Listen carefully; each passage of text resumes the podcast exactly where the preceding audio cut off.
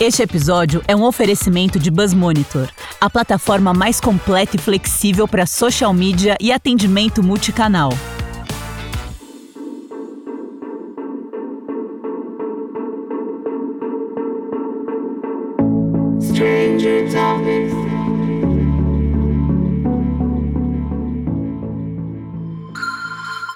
A história do comércio tem poucos nomes como o de Harry Gordon Selfridge, que revolucionou o varejo inglês no início do século XX.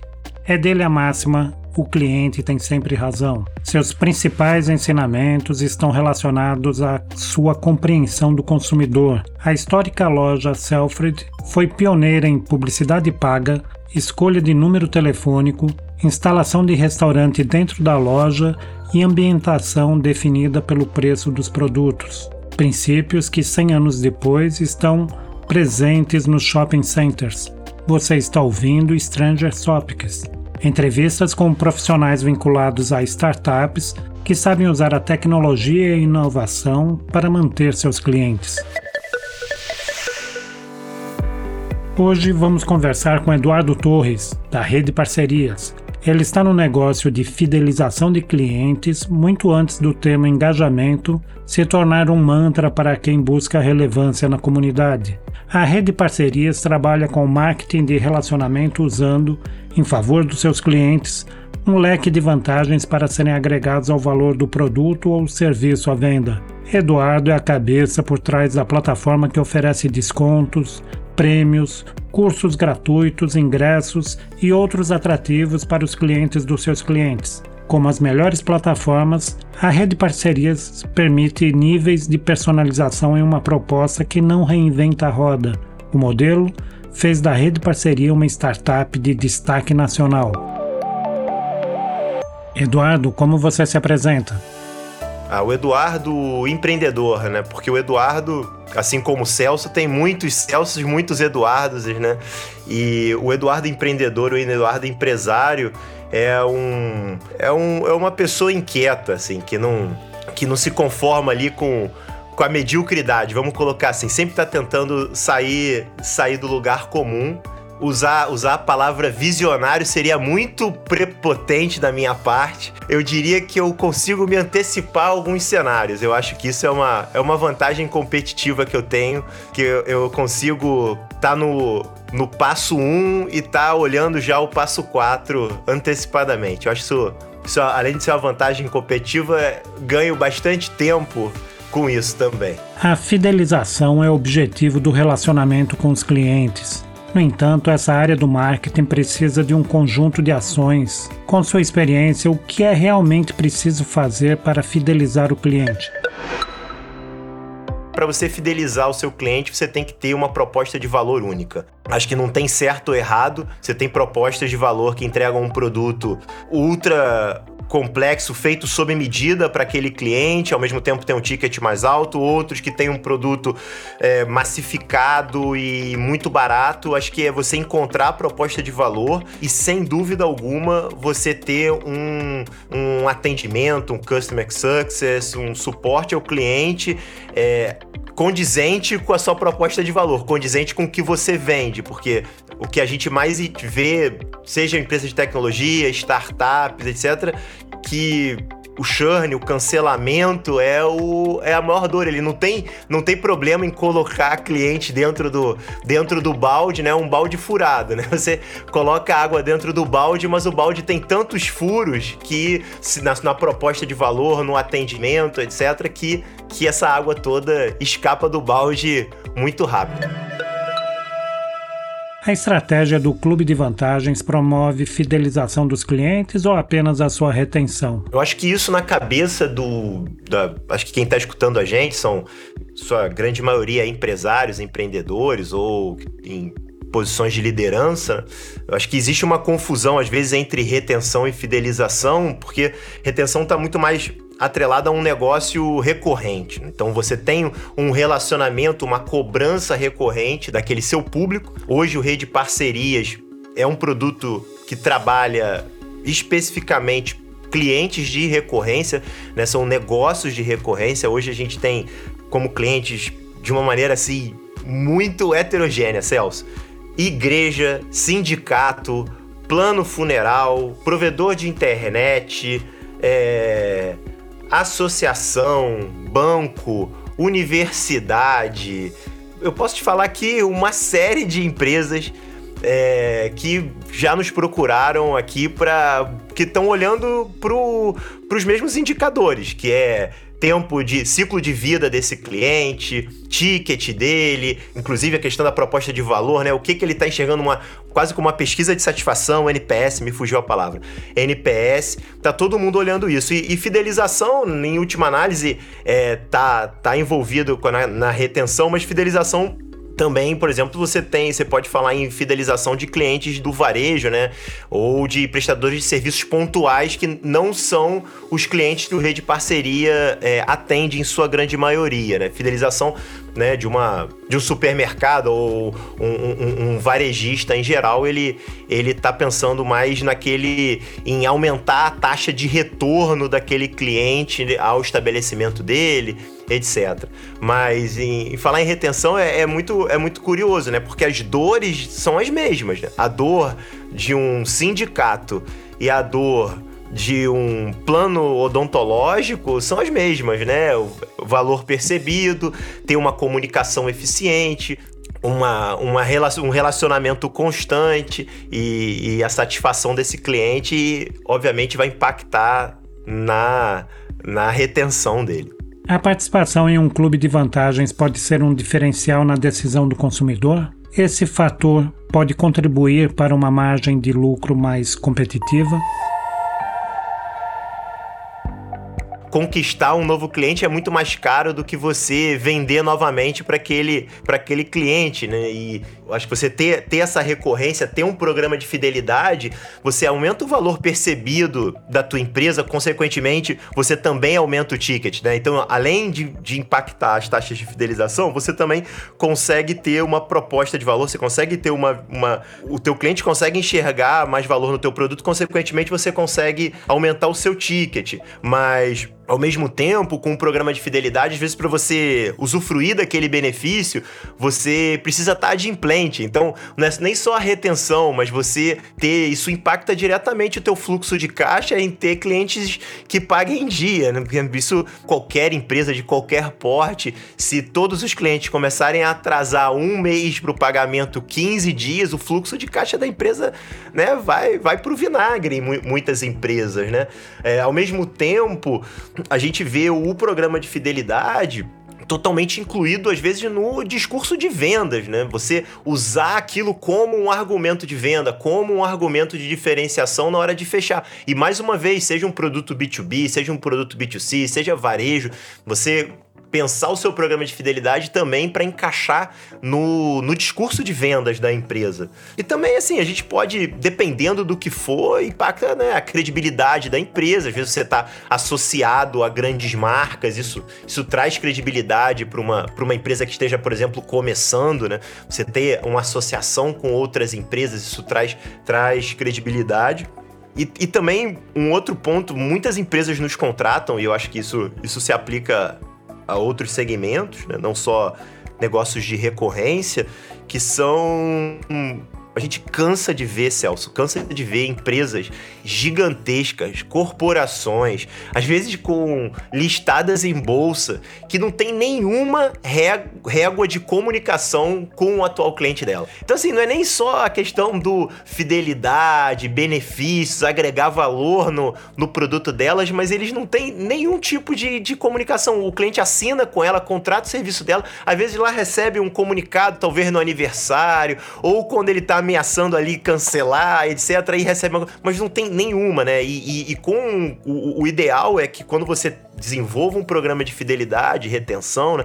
Você faça isso em conjunto com o seu marketing para que você estabeleça uma régua de comunicação para que você use o, o programa de fidelidade para você inclusive incorporar essa régua de comunicação com o cliente para trazer, trazer visibilidade para o programa e para você, porque não adianta nada também você ter um ótimo negócio, ter, ter entregas é, espetaculares e não dá visibilidade a elas. Né? Como diria o vovô, quem não é visto não é lembrado, não é verdade, Celso? A fidelização através das vantagens tem suas modas. O cashback, pela sua objetividade, é a vantagem da vez. Comente essa modalidade, Eduardo. Cashback já viveu aí o, o seu hype do, no, no nosso mercado aí de tecnologia e também de empresarial. Só que eu acho, inclusive, que ele está começando a, a perder um pouco de força, porque muito gato sendo vendido por lebre. É, hoje eu acho que. Acho não. O cashback pode fazer sentido para muitas empresas, então Acho que no momento que o, o empreendedor, um gestor estiver olhando para cashback, fazendo aqui um adendo, o Rede Parcerias não trabalha com cashback. Rede Parcerias trabalha com é, benefícios imediatos, né? É, com resgates imediatos.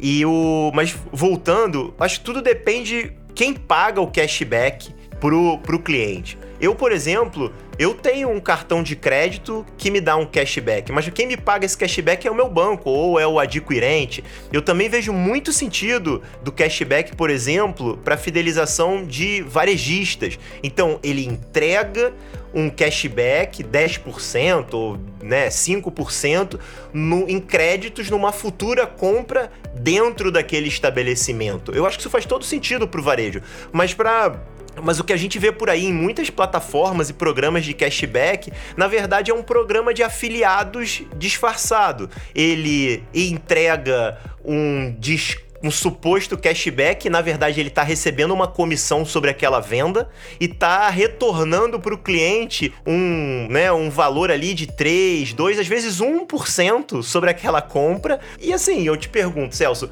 o que que agrega no valor percebido por um cliente na fidelização receber 1% daquela compra e sempre é daqui a 30, 40, 60 dias. Então, assim, é um negócio risório que não, não faz muito sentido. É, e porque basicamente a maioria das plataformas de cashback, por isso que eu acho que o empresário tem que estar tá muito, muito atento na hora que ele for implantar o cashback e com quem ele vai implantar cashback, porque boa parte das plataformas e programas de cashback que tem por aí, eles têm outros intuitos. Ele quer, eles querem é, vender outros produtos pro, pro teu usuário, pro teu cliente. Ele quer, em última análise, emprestar dinheiro pro seu cliente. Ele quer, ele quer ter bancarizar o teu cliente de alguma forma, de uma maneira é, velada, né? E porque em última análise é isso. Você, ele passa a ter uma conta lá, nem que sejam alguns centavos com a plataforma de cashback. Então, eu acho que o empresário tem que ter bastante cuidado e sempre olhar quem é que paga esse cashback. Agora, eu acho que, por exemplo, para o varejo entregar cashback pro, pro produto dele, pro, acho que, inclusive, eu acho que, que faz sentido, é, com certeza. Mas, é, mais uma vez, fazendo um adendo aqui, é, quase como aquelas pessoas que têm a ação na bolsa, né? Tem, tem participação, vou fazer aqui um adendo que eu tenho interesses aqui ligados a essa questão, né? Mas só deixando claro que eu só acho que o empresário tem que tá, estar tá atento. E é isso. Acho que to, to, toda, o, o, o pior cenário é não fazer nada. Eu acho que não tem certo ou errado, é analisar o que, que faz mais sentido para tua operação e pro, pro teu cliente, teu, pra tua proposta de valor. A trajetória da rede parceira parcerias comprova que é necessário se preparar para escalar o negócio. Fale um pouco dessa experiência que multiplicou por 4 o número de clientes e por 6 o faturamento da sua startup. Acho que como todo empreendedor, quem, quem já quem está aqui no, no mesmo papel que eu, é, sabe que sangue, suor e lágrimas, né? Muito foram, foi muito trabalho duro. Eu acho que vamos lá, eu comecei a empreender em 2003, Celso, na, na incubadora da minha universidade. Para você ver, a gente agora vamos, vamos completar 20 anos de sociedade, eu e o meu sócio, muito difícil. Casamentos não duram isso, mas a nossa sociedade perdurou aí esses 20 anos. Acho principalmente um, um dos segredos também é você ter um sócio para compartilhar dores e sabores e, e principalmente um sócio que te complemente. É, eu acho que nós somos pessoas nós nos damos muito bem, ninguém fica 20 anos trabalhando junto se a gente não, se você não se der bem, mas a gente se complementa, são pessoas um bocado diferentes, tanto na atuação quanto no jeito de ser e, e eu sou uma pessoa bem mais expansiva do que do que o meu sócio Thiago e falante, por isso que eu tô muito mais à frente aí da área de marketing comercial, ele tá muito mais ali no suporte CS, back-office. Mas eu acho que esse, é, esse é um primeiro ponto. Assim, eu tenho um negócio de tecnologia, a gente tava falando aqui no podcast, o que que era, o que que era programas de fidelidade online, ou CRMs, ou RPs, ou mesmo podcasts há 20 anos atrás. Assim, eu, eu mandava proposta e apresentação por fax, né? Fazia cold call de páginas amarelas na sala da casa dos meus pais, onde começou a empresa. O primeiro escritório da empresa, de fato, era na sala da casa dos meus pais. E, e assim, muita coisa mudou e, obviamente, o meu negócio mudou. A gente vem de várias. A gente é uma. Vamos. Olhando o negócio inicial, a gente é a segunda pivotada desse nosso negócio. Começou vendendo material promocional, por isso que a gente entende bastante da visão de marketing desse negócio. A gente começou vendendo comunicação visual, depois a gente começou a trabalhar em programas de fidelidade, mas representando os parceiros, então a gente conseguiu ter um grande benchmark do que, que funcionava e o que, que não funcionava. Mas assim, eu acho que a gente, essa adaptabilidade e encontrar proposta de valor foi o segredo para a gente perdurar esses 20 anos. Mas indo mais especificamente na sua pergunta, é... a grande virada de chave foi quando a gente deixou de ser um negócio consultivo para para entregar mais pacotinhos para os nossos clientes. E mais uma vez, isso pode, isso funciona para qualquer negócio. Você pode vender brigadeiro vegano para buffet, é deixar de ser consultivo e ter e ter pacotinhos daquela sua entrega, para quê? Para você ter um negócio um, um, fechamento com menos atrito. As condições já estão já estão colocadas na mesa desde o primeiro momento. Isso quebra barreiras para você para você ter um fechamento e obviamente né, toda essa nossa roda gira em torno de você ter clientes e ter e fechar novos contratos. Né? Eu, então esse foi, acho que esse é um, foi o grande ponto de virada da gente lá em 2017, 18. Obviamente que com a pandemia você teve uma, uma adoção de muitas ferramentas e tecnologias e, e até mesmo ferramentas digitais e a gente surfou essa onda e teve um crescimento é, muito expressivo. E aí eu acho que esse segundo passo depois foi a especialização das pessoas que trabalham com a gente. E eu penso que qualquer empresa que esteja começando hoje, é, ou que esteja crescendo hoje, que esteja. Você vai ter pessoas e você mesmo multifunções. Eu fazia de tudo, né? Lá atrás eu fazia absolutamente de tudo. Atendia, vendia produto, ajudava alguma coisa na programação é, do, da plataforma. Você, tinha, você tinha pessoas generalistas, inclusive na nossa equipe, né? Quando você está começando, eu imagino alguém que tenha, esteja escutando a gente que tenha quatro, três pessoas na equipe, seis pessoas na equipe, você vai ter pessoas que realizam 20 tarefas, nota 5, nota 6. Só que quando você vai crescendo o negócio, acho que o, o, o passo, o, o, segundo passo, assim, o grande, muito importante, é a hora que você entende que você começa a ter, em vez de você ter uma pessoa que faça 20 coisas nota 5, nota 6, você precisa de uma pessoa que faça duas coisas nota 8, nota 9. E aí, e aí é a hora que você sobe o nível da sua operação e o nível do seu produto, e isso impacta em absolutamente tudo. Ter, ter esses processos definidos ter metas definidas também é muito importante e, está totalmente ligado também a essa questão da especialização. Você ter OKRs aqui no Rede Parcerias, a gente usa OKRs, acho que nosso quem estiver ouvindo a gente, tiver interesse, é um sistema de avaliação individual que, do Google e você consegue encontrar, você encontra uma série, inclusive, de consultorias que aplicam e implantam isso na empresa e, e, é, e também foi uma, um outro degrau que a gente subiu que você consegue ter uma visão não só ampla, mas detalhada, pessoa a pessoa, área a área. O mercado de Martex é bastante concorrido. Que dica você oferece para um empreendedor digital que está interessado em montar sua startup nesse segmento?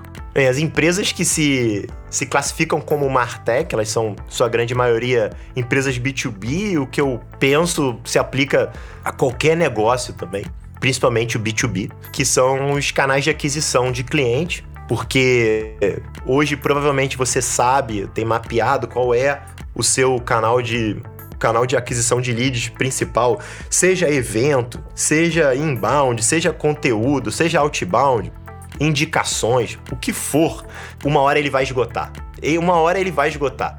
E se você não tiver preparado para virar a chave, preparado ou já está fomentando canais secundários, eu garanto que em algum momento dessa sua jornada você vai sofrer, ou você vai ter que estar tá preparado para sofrer. Então, em vez de você se preparar para sofrer, acho que é melhor você se antecipar e se preparar para crescer, porque se você desde já começar a cultivar esses canais de aquisição, pode ser vários relações públicas, assessoria de imprensa, palestrante em eventos. Você pode pensar várias coisas que, que se aplicam ao seu negócio, que se aplicam ao seu, a, inclusive também a sua a sua característica, a característica do seu time ou da sua equipe, para que você possa abrir esses canais desde já. E um outro ponto, e aí eu falo mais especificamente para os vendedores, que é uma coisa que eu, que eu vejo muito nesse mercado de B2B, startups e martechs, o vendedor o empreendedor que você pergunta para ele o que que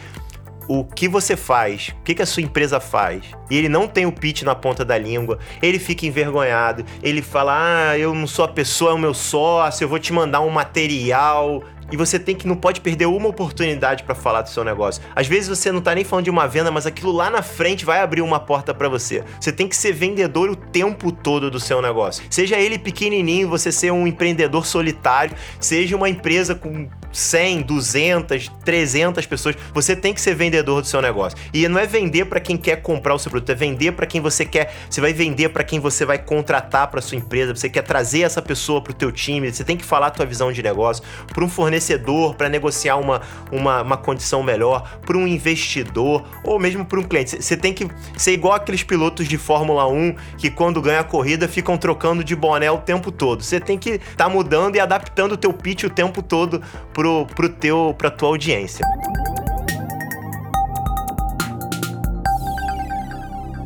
Chegou a hora do nosso pedido. Se você gostou de Stranger Topics, queremos nossa parte em estrelas. Use as redes sociais para recomendar o podcast ou faça um comentário. O algoritmo está ligado. Não se esqueça de marcar Stranger Topics. O recurso é útil para lembrar o nosso próximo episódio vamos conversar com Luiz Felipe Carvalho, founder e CEO da Aevo, uma plataforma que procura estimular o colaborador de grandes empresas a ser o protagonista da inovação no seu ambiente de trabalho. Aguardo você. A edição de som é da Sobrado Editora. Eu sou o Celso Calheiros e esse foi o Stranger Topics.